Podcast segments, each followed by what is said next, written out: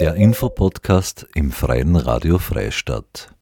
Hallo Markus, ich darf dich jetzt recht herzlich im Studio begrüßen. Du bist Initiator von dem Hühnergeschrei. Es gibt zwar neben dem Dorf im Mühviertel namens Hühnergeschrei, gibt es jetzt demnächst eine Art Wissensaustausch.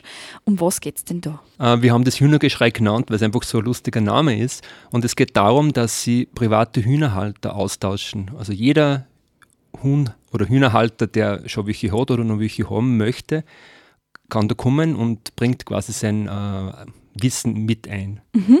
Okay.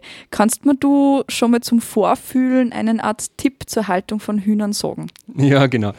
Ja, was grundsätzlich einmal spannend ist, es gibt verschiedene Zugänge, wie, warum man eigentlich Hühner hält.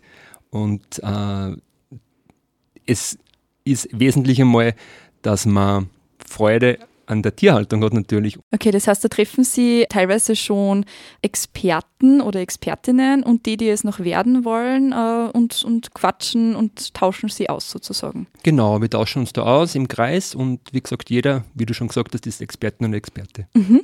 Wann findet denn das statt?